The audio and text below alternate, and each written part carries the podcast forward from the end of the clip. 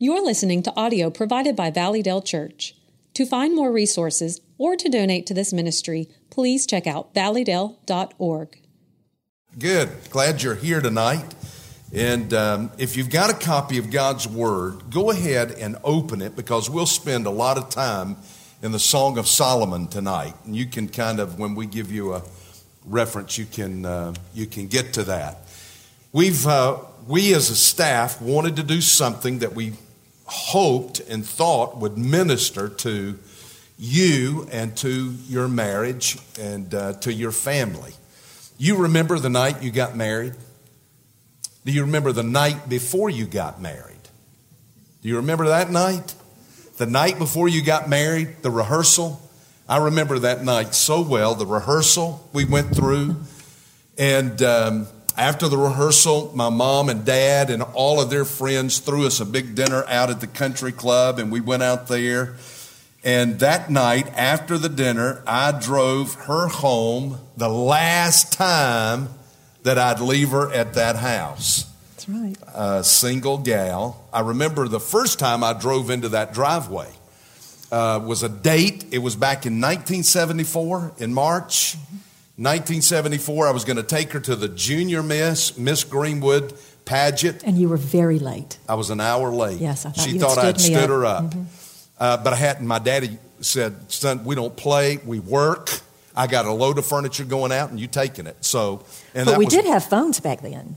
yeah, but we didn't have cell phones. we didn't have cell phones. So anyway, but I remember that night we drove in before our the big day.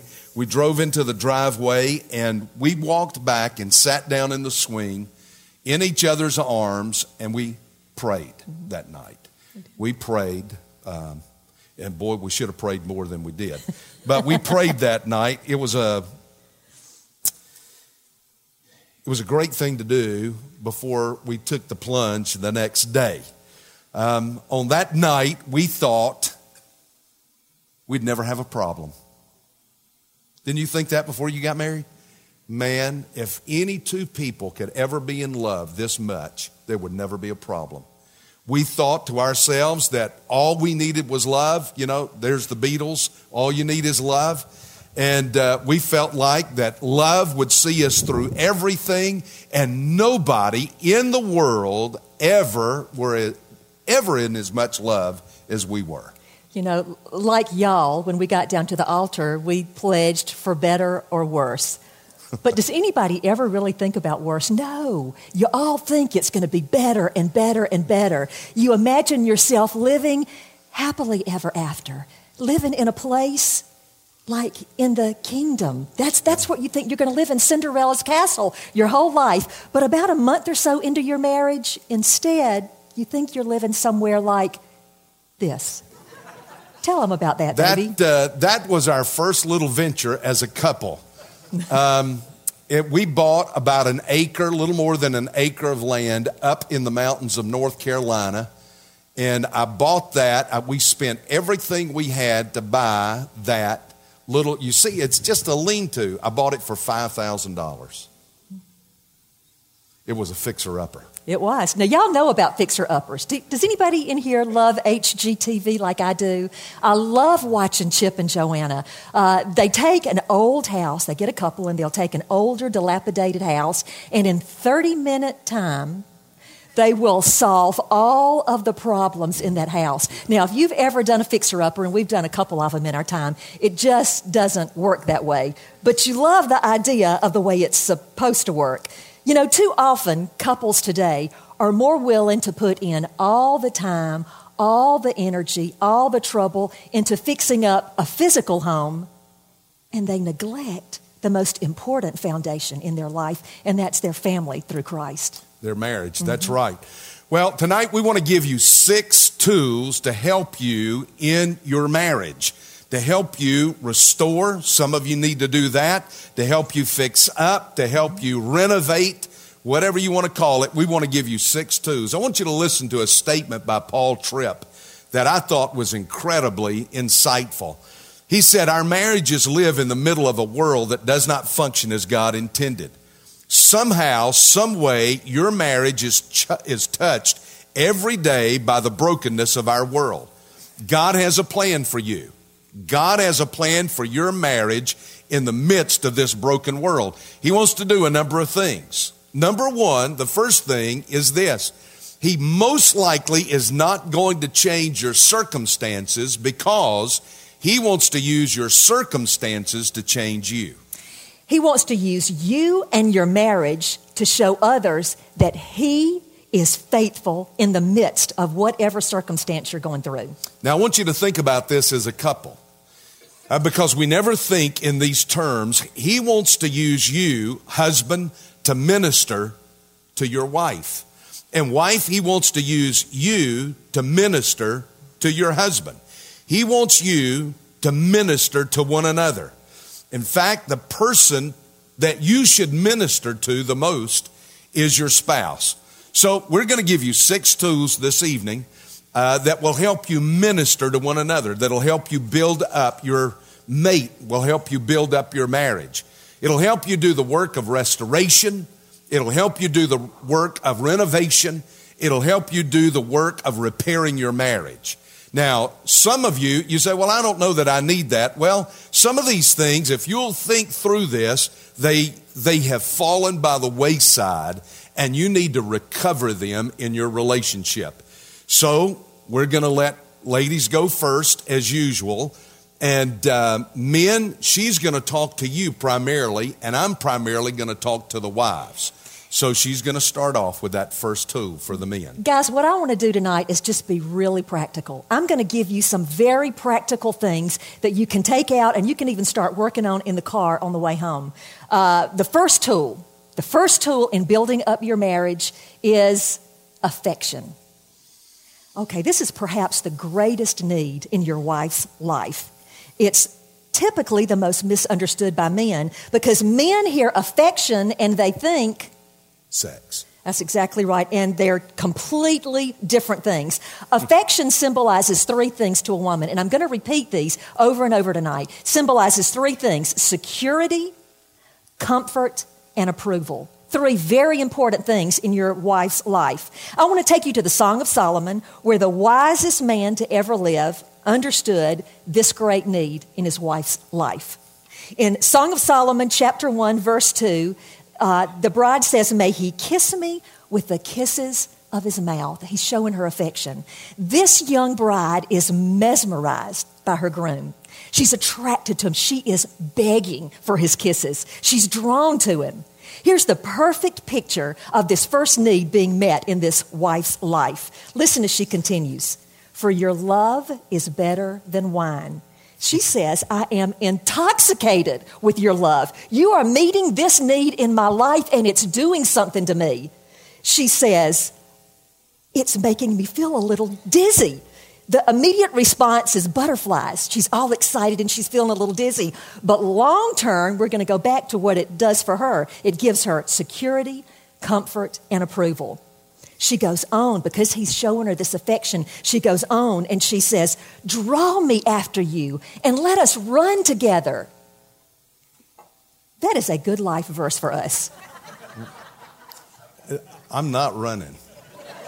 I think I'll write that and put that somewhere on the wall in his office. Literally, she says, Sweep me off of my feet. Take me with you. I'm yours. Let me tell you, she's meeting, she's having her needs met by Solomon, and she's getting a little excited here. I want you to think about the commercials on TV where you see the beautiful sunset and you see the husband and the wife or the boyfriend and girlfriend holding hands and walking off into that sunset together her need is being met. That's exactly what she needs is that affection. It's what every bride desires. I want you to realize it's what your bride desires as she's getting married. It's what she desires a week after she's married. It's what she desires 60 years after she's married. Women always have this need for affection.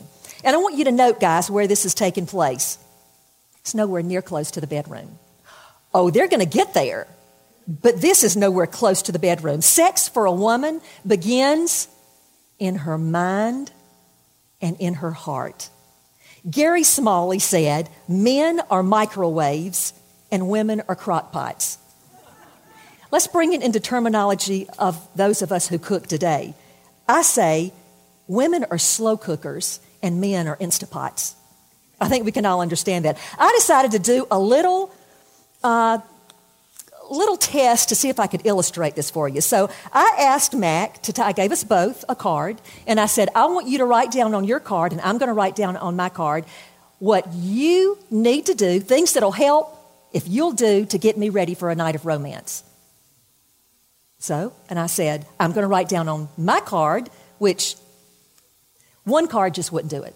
So it took me several cards, and really I could do more than this. I, I, hate to tell you this, but just relax for a minute. Okay, these are the things that you can do for me. And you don't have to do them all, but any combination of these really helps get me ready for a night of romance. And ladies, I think you're going to understand this. Support me, feed me, soothe me, tantalize me, wash the dishes without my having to ask. Help make up the bed, help fold the clothes, take my car and wash it when it's dirty, fill it up with gas, humor me, wake me up with a kiss. Squeeze me, indulge me, pray for me, play with me, talk to me. Accessorize me, entertain me, charm me, carry things for me, oblige me, placate me, stimulate me, stroke me, console me, hug me, open doors for me, carry my lipstick without complaining, bring me flowers, rub my feet, reminisce with me, dream with me, acknowledge me, brag a little bit about me, spoil me, embrace me, tease me.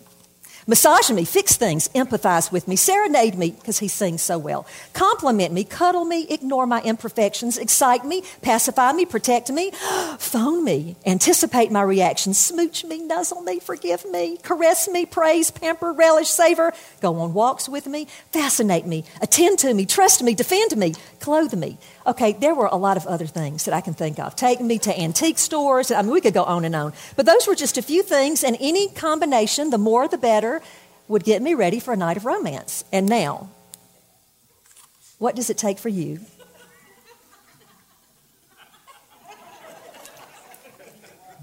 Get naked.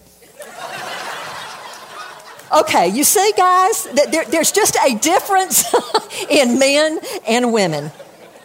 That's all. That's all it takes. Men, you need to understand that God created your wife, and our daughter is in here. This is just, do this, Courtney. Do this. Men, you need to understand that God created your wife with this great need the need for affection and romance. Now, let me share with you, let me give you four specific ways that you can express your affection for your wife. Words. Show her with your words. Every woman needs a steady diet of compliments. Look at Song of Solomon, chapter 4, verses 1 through 4. And I'm just going to pick out the words here as Solomon is talking to you, to, to, his bride. He says, How beautiful are you, my darling. Your eyes are like doves. Then he says, Your hair, your teeth, your lips, your speech, your head, your neck. He is verbally showing his bride his affection. We live in such a critical world.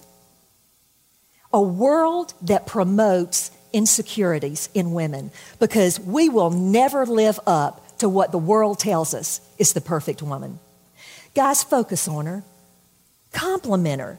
In a world that constantly tells her you do not measure up, let your words build her up. She needs that. Do you know Red Skelton was a comedian? The, the older ones in here will remember him. Every day, Red Skelton wrote his wife a love letter. Did y'all know this? Have y'all ever read this? Every day he wrote her a love letter and he hid it somewhere in the house for her to find it. Somebody else that you know who just understood this in women was Ronald Reagan. He would write notes, he would write poems, he would write sonnets. Sonnets, even when he was uh, a busy actor in Hollywood, later when he was a much busier president in the White House, he would find times and ways to always write Nancy beautiful little sonnets, beautiful little notes. I think there's a book, I'm pretty sure, that's filled with all of the notes that he wrote her. I bought it and gave it to you. You did, and I appreciate it. He understood that his wife needed the assurance of his love. And you may say, Deb, I, I can't write sonnets and I can't write poems. You know, it's not what you say. One of his letters that he wrote her, and I think we've got a picture of it that they're going to show, that just spoke so to my heart and she loved, he just wrote over and over again, I love you, I love you, I love you, I love you, I love you, I love you. I love you, and beside that, I love you. Now, it doesn't take a poet laureate to write that. but it says something to your wife that you took the time to sit down and do it. Uh, show her you love her with your words. Number two, your actions. Plan ways to show her that you love her. Call her on the phone in the middle of the day for no reason. Not because you wanted to go pick up your dry cleaning or anything. Just call her and say, you know what? You're on my mind. I just want you to know that I love you. Send her flowers unexpectedly. Or, you know what? Better than getting a flower arrangement, I just assume Matt go by Publix and pick me up a little $3.39 bouquet because it tells me he was thinking about me. And don't wait until it's her birthday or anniversary. Do it just because you love her. Pick her up chocolate, and it doesn't have to be Godiva. Personally, I'd rather have a Baby Ruth candy bar. It's just the fact that he's thinking about me and he's bringing it to me. Open the car door for her. Now, maybe this doesn't mean anything for you women, but my mother never got in a car with my dad that he didn't open the car door for her. I saw that. That was modeled for me my whole life.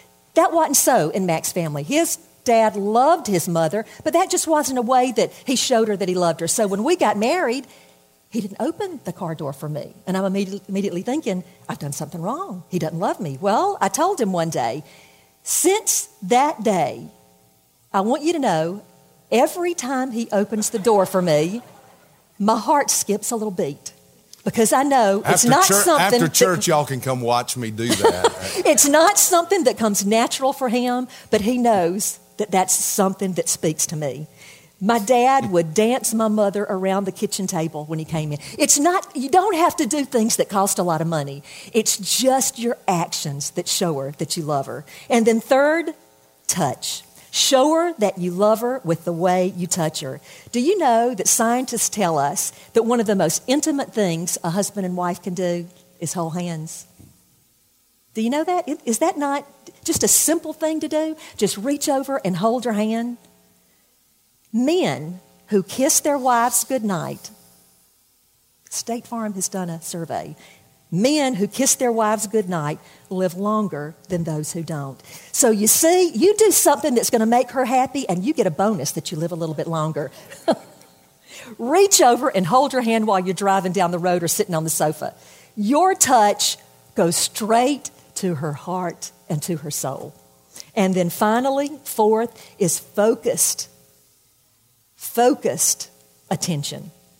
Turn off your cell phone when you go out to dinner. Turn off the TV at night.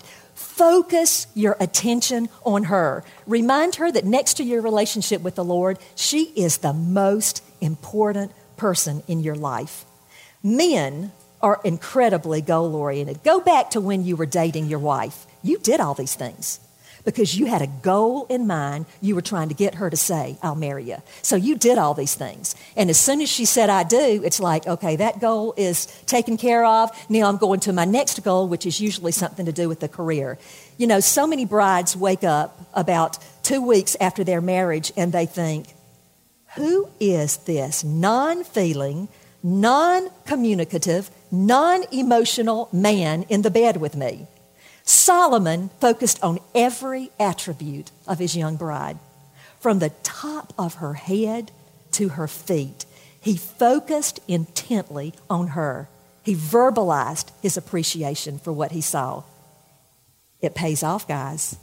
These are four simple, practical ways for you to shower your wife with the affection that she so desperately needs. And let me, let me say something, guys, about this before I move to the second thing, and that is a woman who does not receive affection is like a flower cut off from water. It begins to wilt and will eventually dry completely up.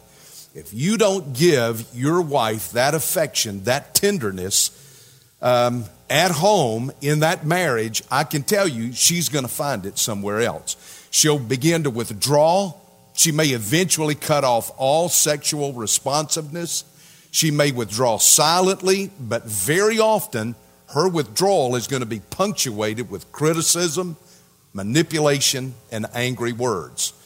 If she doesn't get that from you, and honestly, you're the only person that can give that to her legitimately, she's going to find it somewhere else. Maybe in civic activity, maybe in volunteering, um, we're at, at, the church, more volunteering, more volunteering, maybe with the girls, maybe with her mom, but I want to tell you something. She's going to find it somewhere. Let me give you the second tool. The second tool is this. Now, ladies, I'm kind of directing this to you. When it comes to a man, what is a man's great need? Physical fulfillment. Now, I have come across one or two guys who have said, No, that's not my greatest need. And I have said, What else do you lie about?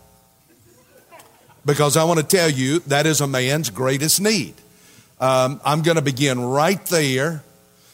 Any book that you read, anybody that's worth their salt is going to take you to this place to say that men need physical fulfillment.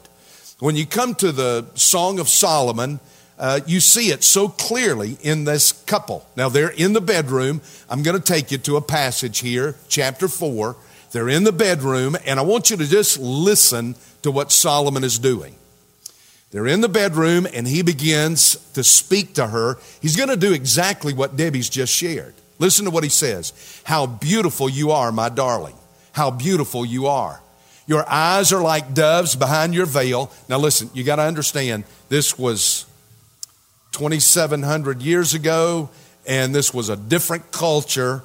So just think now, this is what he's doing. Just think about this. Your eyes are like doves behind your veil.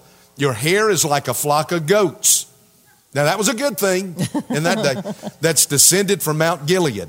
Your teeth are like a flock of newly shorn ewes, which have come up from their washing, all of which bear twins. In other words, she's not snaggletooth. She's got all of her teeth.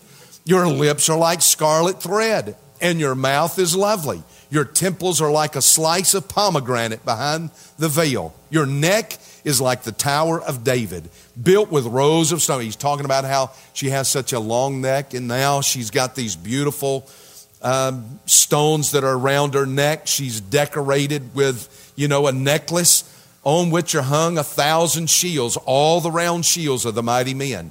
Your two breasts are like fawns, twins of gazelle. Now, I've never thought this, but this evidently was good stuff back then, which feed among the lilies. What's he doing?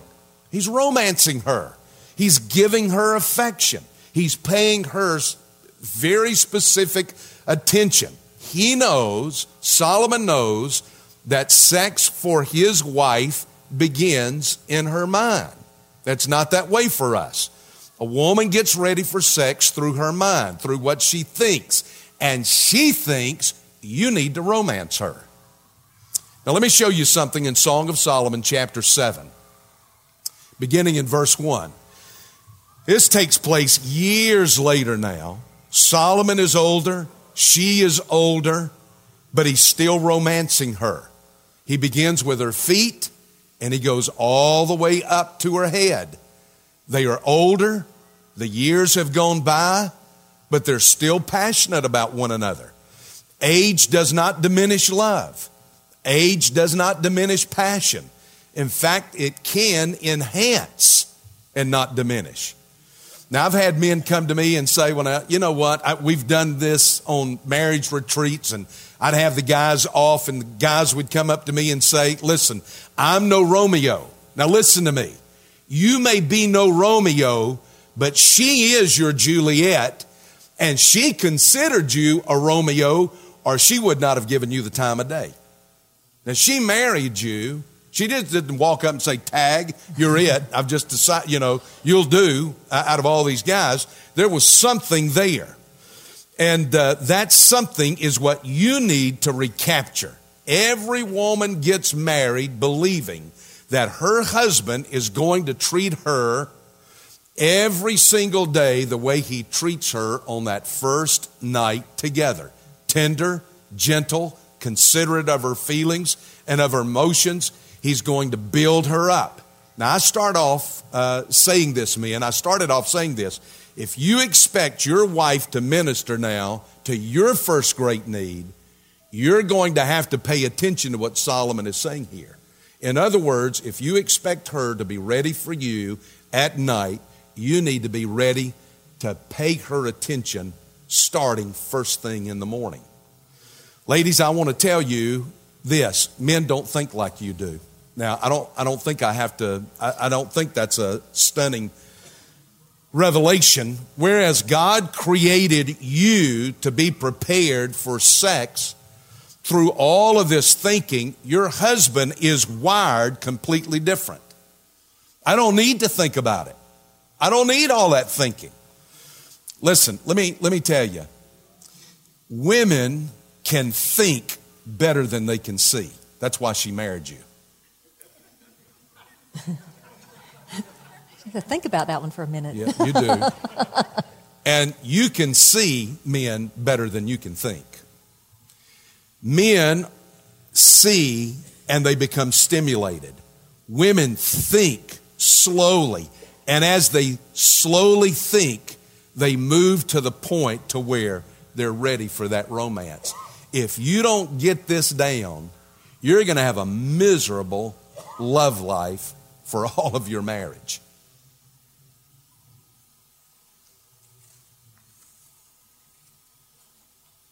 Now, let me give you the New Testament part of this. That's the Old Testament. Let me give you some New Testament. 1 Corinthians chapter 7, Paul says this. He warns you, don't deprive one another of this physical relationship. He said, all you do when you deprive your spouse of a physical relationship is give the devil an opportunity. Hebrews chapter 13, verse 4 says this it states that the marriage bed is undefiled. The word there is amiantos, and it basically means this it means that sex is not dirty, it's not something that's just disgusting or you have to put up with.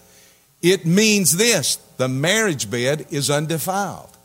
God created something beautiful when He gave us that uh, sex drive.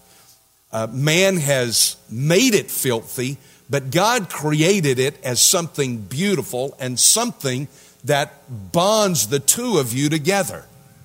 And so he comes in Hebrews chapter 13 and he says, Listen, you need to understand uh, the marriage bed is undefiled. You should enjoy each other. You should enjoy each other for all your married life until the Lord takes one of you home.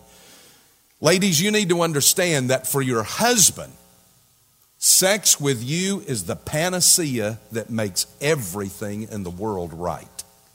When he has that relationship with you, he feels like he's king of the world. The third tool is conversation, and we're going to see how men and women are a little different in this area too. There was a fascinating study done with a group of preschool children. Researchers got in the room with them, watched, listened, recorded, got back and looked, and they determined that 100% of what came out of the mouth of a little girl, preschoolers, was some kind of conversation, some kind of communication. 100%.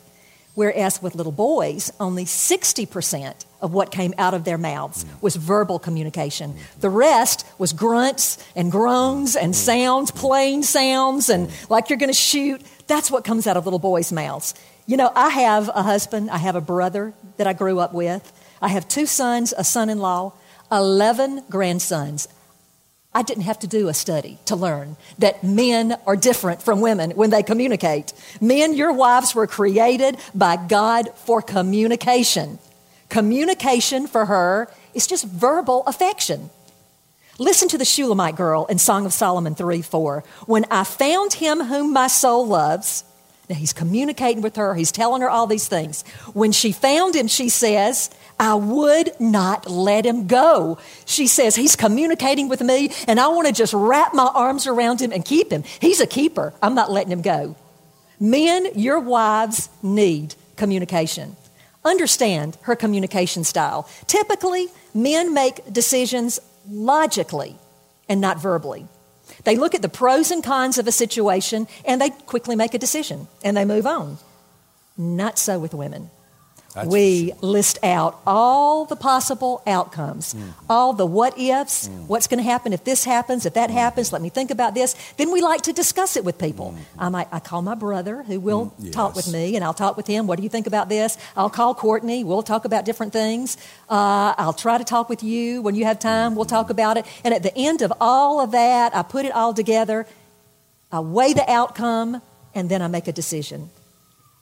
Women weigh those outcomes, men only look for solutions. Amen. If you understand this difference and learn to talk through decisions with your wife, you're going to find that it strengthens the foundation of your marriage. An important tool for women conversation. Number four, companionship. Now, ladies, this is very big for a man. Every man wants a companion. Listen to the words of the bridegroom is Song of Solomon, chapter 2, verse 10. Arise, my darling. Now, listen, let me give you the background of this chapter. All the work is done, everything's been planted, harvest, everything's in bloom. It's springtime, you know, love is in the air, all of that.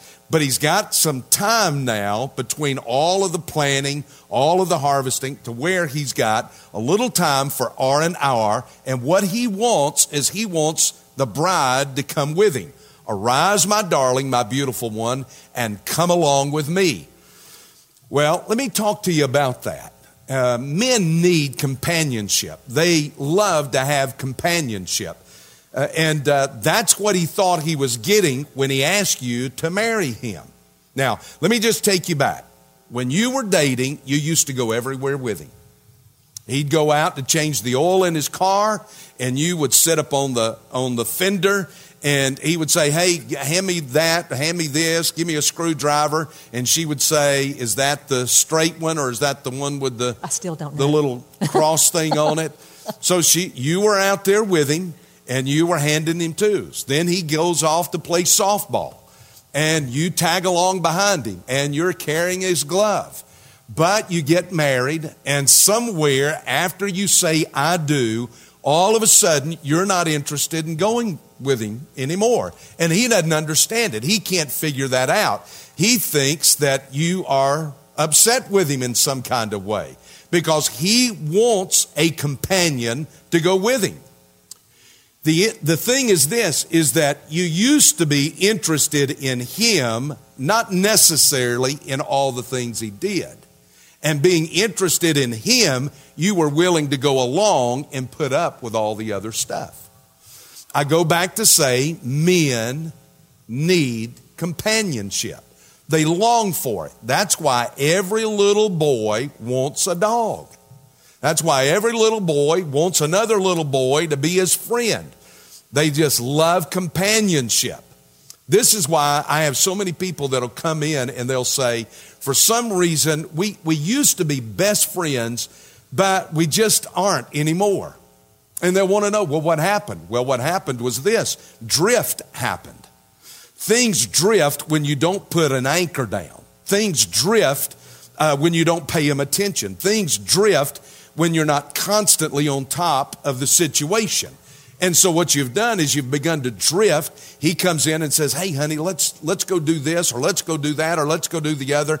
And she says, "No, I think I'm gonna go see Mama, or I think I'm gonna go and just, you know, plant flowers or something. I'm going to go and I'm going to go do something like that.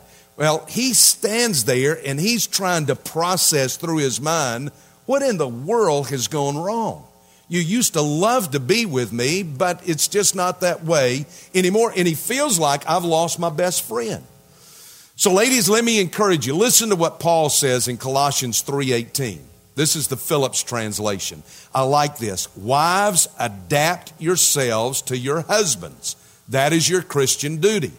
The word is hupotasso.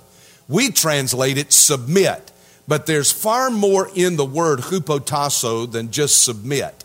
It means to be in cooperation. It, it's this, this concept of cooperation. It's this concept of adapting to a situation. Now, in families, we have to adapt to a lot of things. We have to adapt to a schedule. We have to adapt to each other's schedule, work schedule. We have to adapt to the kids' schedule. But let me tell you something, ladies, if you if you want to meet the need in your husband's life, he is looking for you to adapt to this companionship. He longs for it. Now I saw this in an incredible way. And my mother in law, we're talking a lot about Deb's parents tonight. Deb's dad pr- played football for Clemson. And every, every Saturday in the fall when they played, She got up early in the morning. She made this big picnic lunch. She would pack it all up. They'd pack up, load up the car, and then up that back road from South Carolina to Clemson, uh, from Greenwood up to Clemson, they would go. Now, I can tell you that was not exactly what she wanted to do every weekend. I can promise you that. But she did it. Why? Because she was going to be with Bill. She was going to be with her husband. And that's what she felt like her responsibility was. She loved it. She enjoyed. It. There were a lot of times she would leave the game and just go sit in the car. She would It come back really from the hot and she would go sit back in the car. But she went with him. She was there with him the entire time. She also Now- fished with him. You remember she'd sit in the car yeah. while he fished? She, he'd go fishing. A lot of times in the afternoon, he'd go. He'd get in from work and he'd go fish. She'd just ride in the car and would sit in the car while he was standing out there fishing. Um, but I saw and I saw what the, and I saw how this played out because Deb's mo- mother died of cancer, and when she was dying, he was right there, constantly by her side. She was there through that marriage for him. He was there through that marriage, and in those difficult last days, he was there. They were companions with one another. Now let me let me tell you, let me let me give you Ecclesiastes 9 9. Solomon says this Enjoy life with the woman whom you love all the days of your fleeting life, for she is your reward. Now, men, if you want her to do those things with you. And I want to tell you, there are a lot of times I come in and I say, "Hey, just let's go do this or let's go there." I'm looking for I'm looking for my best friend. I'm looking for my companion to go do it. But now I want to tell you, if you're looking for her to do that, then you're going to have to be willing to go sit in the shoe department at Von Maur. Amen. That's right. And I'll give you I'll give you a great little thing to do. Right here on my phone is an app that is a Kindle app and I have got look, there's Churchill right there. See that right there? So when she wants to go to DSW, the daggum shoe warehouse is what I call it. When she wants to go there, I said, "Let's go, honey." And I've got Winston Churchill to go with me. So you can you can make it good, but if you want her to be your companion, you're going to have to be willing to do that with her. That's right. Okay, the fifth tool is commitment. Song of Solomon 6 3 says, I am my beloved's, and my beloved is mine. Just speaks of commitment. You can hear the security in the statement. Every woman, every wife longs to have this sense of security. How do you commu- communicate commitment to your wife? Let me give you four practical ways. Number one, and this you think would be a no brainer, but let me even break it down a little bit. Number one, be faithful the most practical this is most practically expressed in proverbs 6.32 the one who commits adultery with a woman is lacking sense he's an idiot men by god's grace remain faithful to your wife affair proof your marriage by setting down some boundaries before you get to the place where you're in a difficult situation and having to make some difficult choices. Let me give you six things. Number one, don't place yourself in a place of temptation if you can help it. You know where you're tempted. Don't go there. Number two, don't meet with a woman one on one behind closed doors. Now, Vice President Pence said that. He said he never got in a, went to lunch with a woman one on one, never got in a car with a woman one on one. That is some very good advice. I know the world laughs at it and says that's ridiculous, but look at the other people who do that and it begins innocently and it doesn't end well. Number three, stay away from pornography. Stay away from pornography. Four, realize there is no such thing as harmless flirtation. I can promise you to your wife, there's no such thing as harmless flirtation. Number five, guard your eyes, guard your mind, guard your heart. The only person who should know the desires and the dreams of your very being is your wife. Shouldn't share that with anybody else. And number six, be alert and be on guard for red flags. And like Joseph, put on your tennis shoes and flee when you feel like. And you can have a sense, you know when something isn't quite right.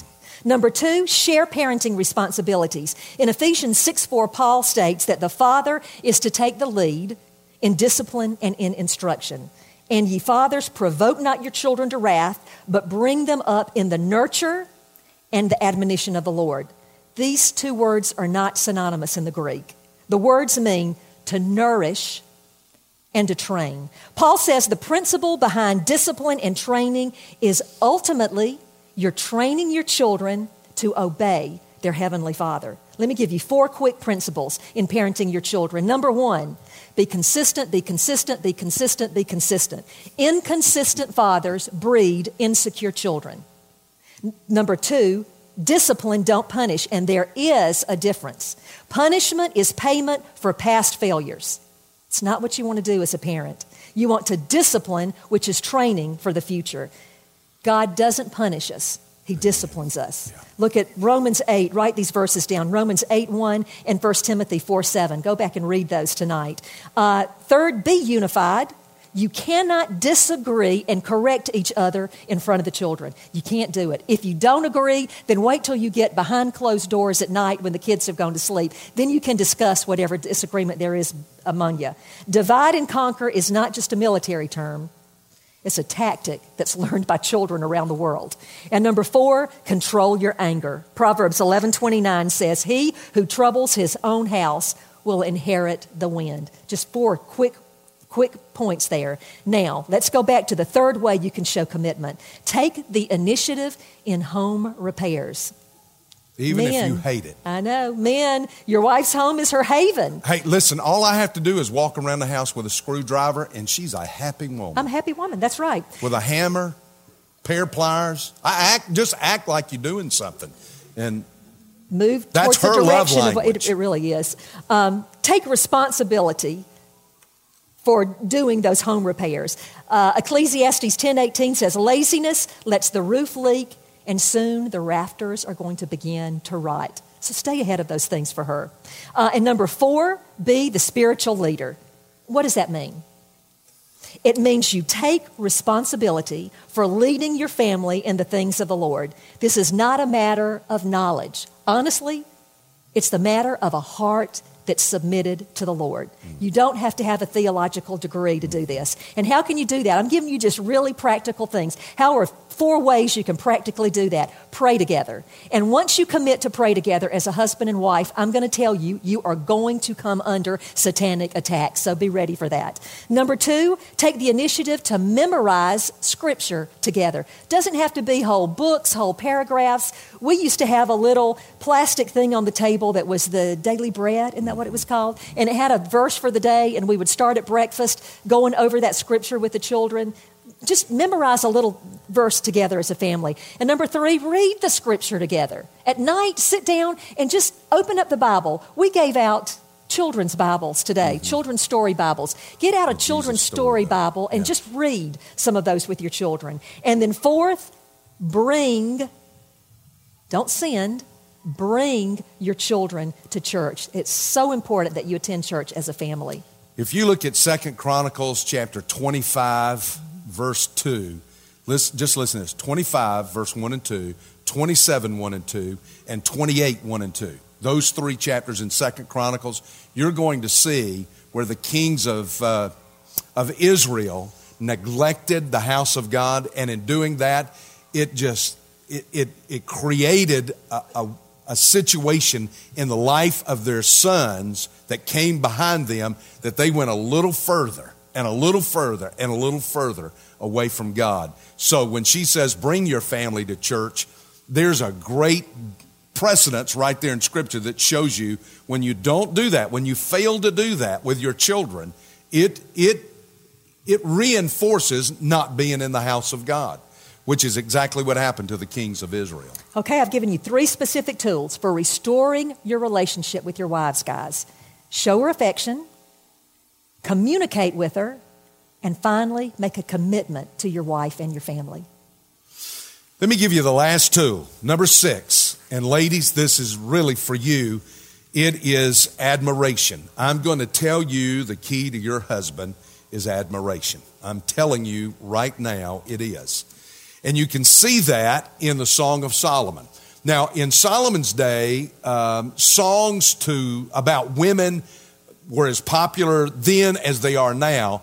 But in the Song of Solomon in chapter 5, you get something that's really rare in the ancient world, and that is a song of a, uh, from a woman about a man.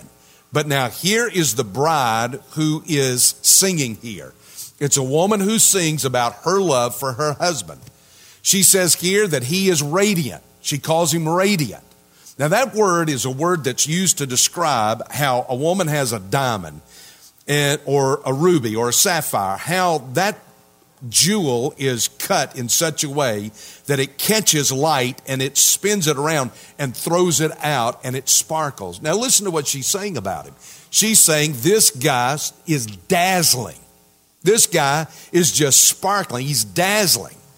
In verse 10 of chapter 5, she says he's outstanding. The word means to be distinguished, to be well known, to be popular, we would say. It was used of the brightest star in the night sky, uh, or it spoke of a banner that would fly over a castle. You begin to get a picture of what this woman is doing. She's saying, "Ain't no, you know, you know the song, ain't no woman like the one I got." She's singing, "Ain't no man like the one I got." now that's what she's singing. In Ephesians chapter 5, it's interesting to me that Paul comes and he understands this. Of course, he's writing under the inspiration of the Holy Spirit, but he understands this so well. He comes to the man and he says, Men, you are to love your wives. That's what she's been communicating this whole evening.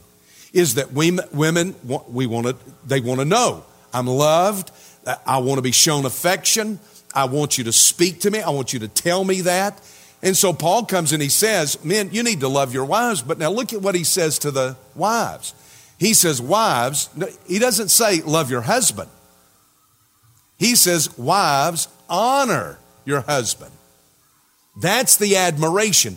That's the, that's the key to it there. It's this admiration, the single greatest motivation you can use in the life of your husband is admire his socks off. He desperately needs to know that you think he's a knight in shining armor.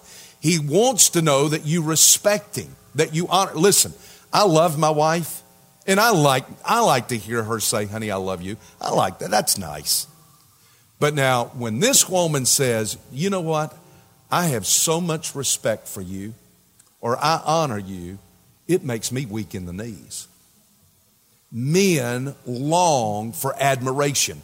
There was a survey that was done in England uh, not long ago because uh, the marriage level in England right now is at the 1895 level. It's just really low. They're really low. Married. And so everybody's asking, why won't men make a commitment? Why won't men make a commitment? Why won't they marry? Well, they wrote a book on it. And I want you to just listen because part of this in our culture today, you need to hear this because this is being played out in America today.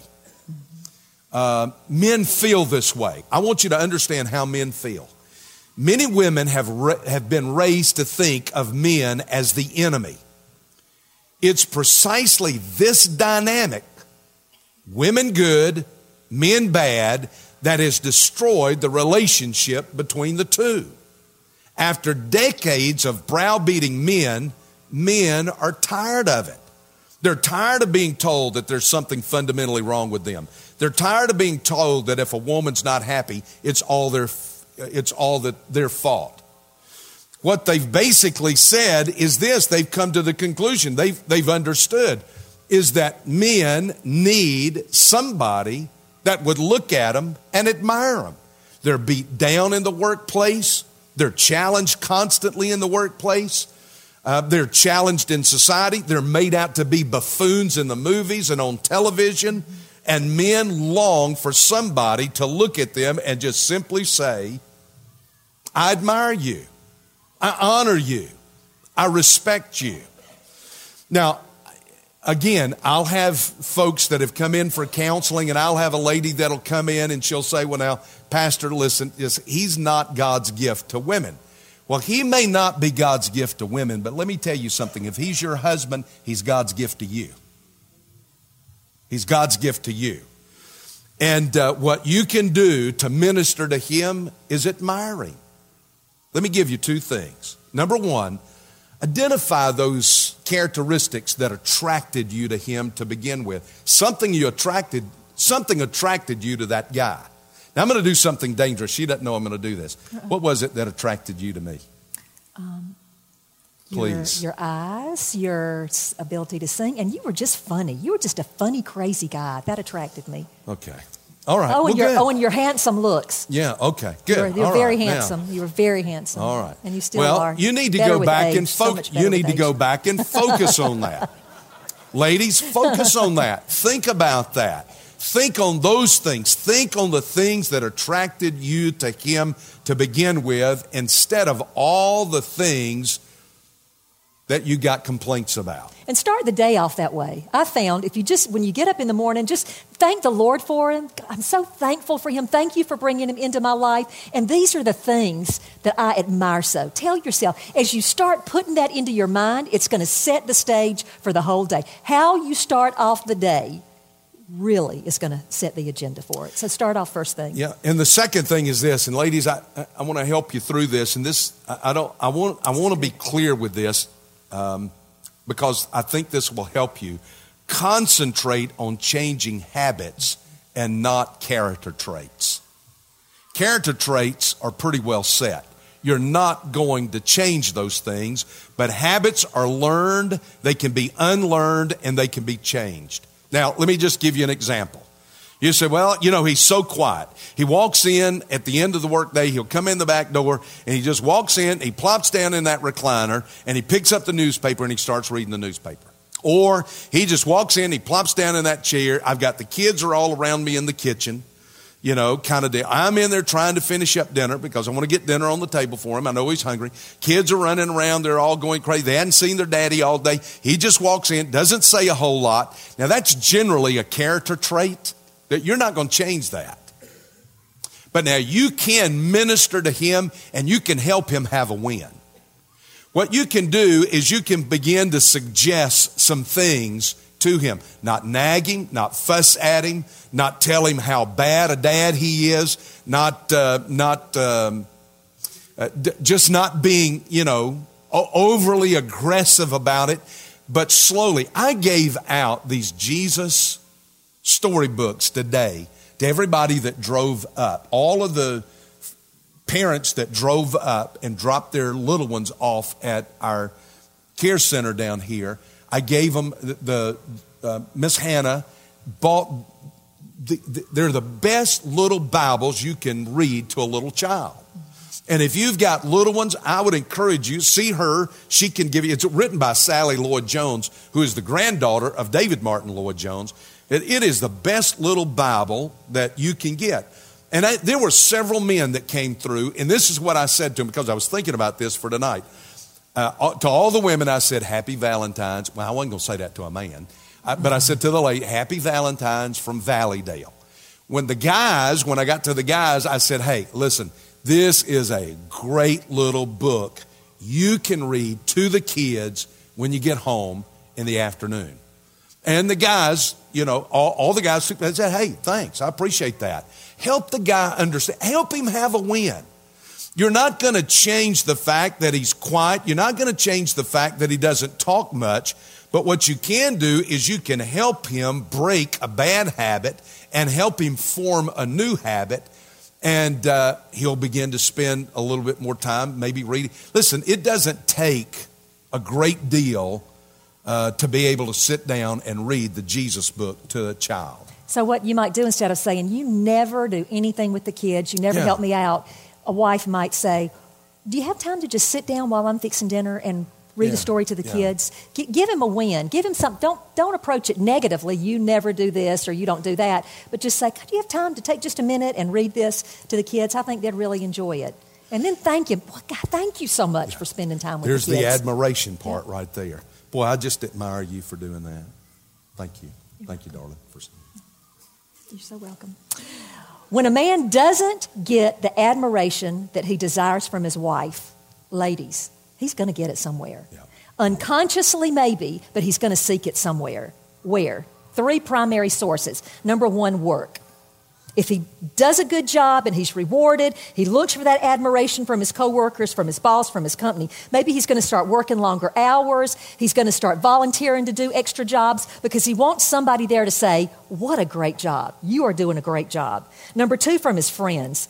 He's going to seek to impress his friends. I think this explains a lot of midlife crises in men.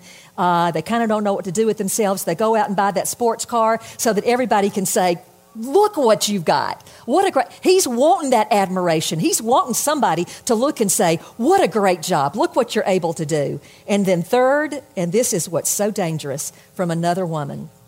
So often, when men are not admired by their wives, they're going to look for it in another woman. An extramarital affair is almost never about sex.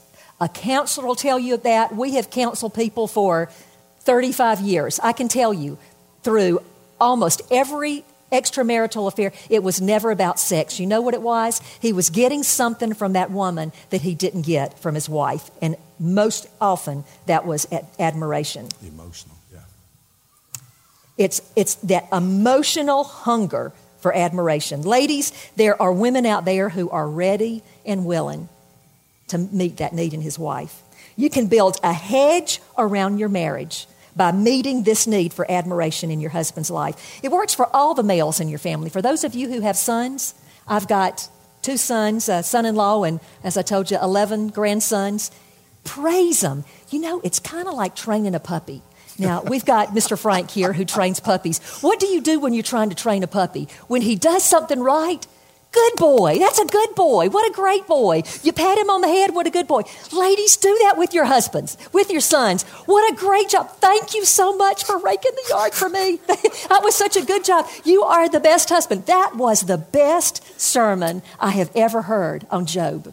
Now, he doesn't, y'all, y'all, can come up and y'all can tell him what a good message, and that's great. That's and I appreciate you doing that. Yeah. But what he really cares about is in the car on the way home what did I think about his yeah. message? But your husbands are the same way. They want to know what you think about what they did. Praise them. I'm so thankful for your integrity, for your honesty. Tell your grandsons that. I'm, you did the right thing. You took that back to the store when you realized you'd pick it up and you didn't mean to pick it up from the store. You took it back. That's a man of integrity. God's going to honor that. Nobody can do that for their husbands as well as you can, ladies. You praise and you admire them. Now, do you remember the picture of that shack that we bought in the North Carolina mountains? My dad was an engineer. Mac's dad was a businessman. They both thought we had lost our minds when we bought that. But we had a vision for what it could be. Oh, it was never going to be a mansion. But we could see a home overflowing with love. It took work.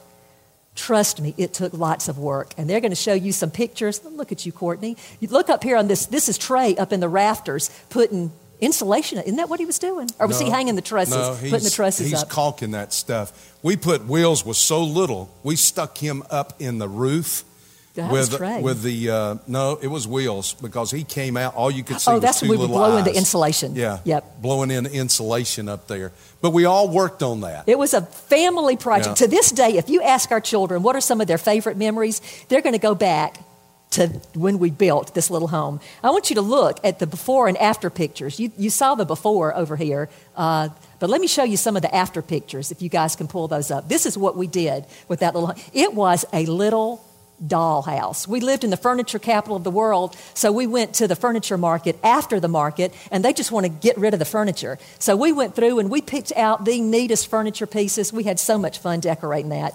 These pictures show the process of renovation, and let me let you see side by side the before and the after. This is the before, and this is the after. Pretty, pretty amazing. Um, that was our fixer upper project. That was it. We two things about that. Number one, we started off with very imperfect, flawed, messed up. Debbie and I got up there and with uh, crowbars on that roof, and we ripped that roof off in one day. We did. The two of us. We did. We worked together. We did that, and the next day, of course, you see it here. We I had ordered trusses. They delivered them, and we put the trusses up. And I, I put. Uh, you can't tell that was that was pretty high up I put Trey at the top. We set one truss, and I put I made him climb to the top of the truss, and then push off the other trusses. so that we could set those trusses in, in place. It was a messed up. My dad told me much later, he said, Son, I didn't want to tell you at the time, but he said, I thought you'd thrown your money away. It was flawed, it was messed up, it was bad, but we had a vision for it. Now, that's how marriage starts out. You've got two flawed people. By the way, let me, let me tell you what is said in Romans is true of a, of a young couple when they're getting married. For all have sinned and come short of the glory of God. You've got two very flawed, sinful people out of two very different families and backgrounds. And when they come together, but they come together under Christ, they've got a good foundation. That was the only thing about this place that was good, was the foundation.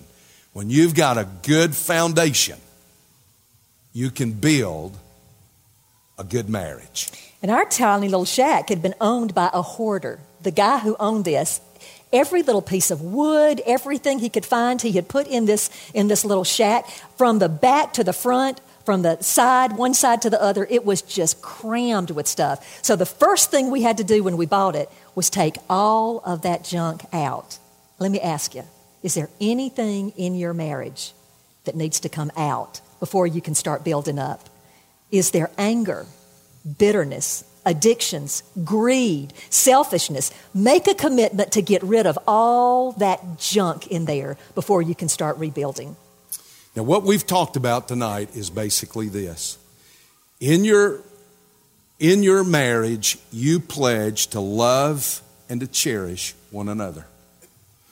Now, we, we've not talked so much about love tonight. That's 1 Corinthians 13. What we have talked a lot about is cherishing each other. We've given you six tools that can help you in your marriage. Cherish one another. What does cherish mean? You could give a better definition of love than you can of cherish. Cherish means this it means to nurture, to care for, to treat tenderly. It means to protect, to guard, to hold close, to feed. It means all of those things. What you're to do in that husband wife relationship is to cherish one another. Now, I'm going to ask you to do this. I'm going to ask you just to just stand, if you would. And I want you just to bow your heads with me. And if uh, you're a couple and you're here tonight, I want you just to turn to your mate and I want you to hold hands. We're going to close this in a word of prayer. Just hold hands, face each other.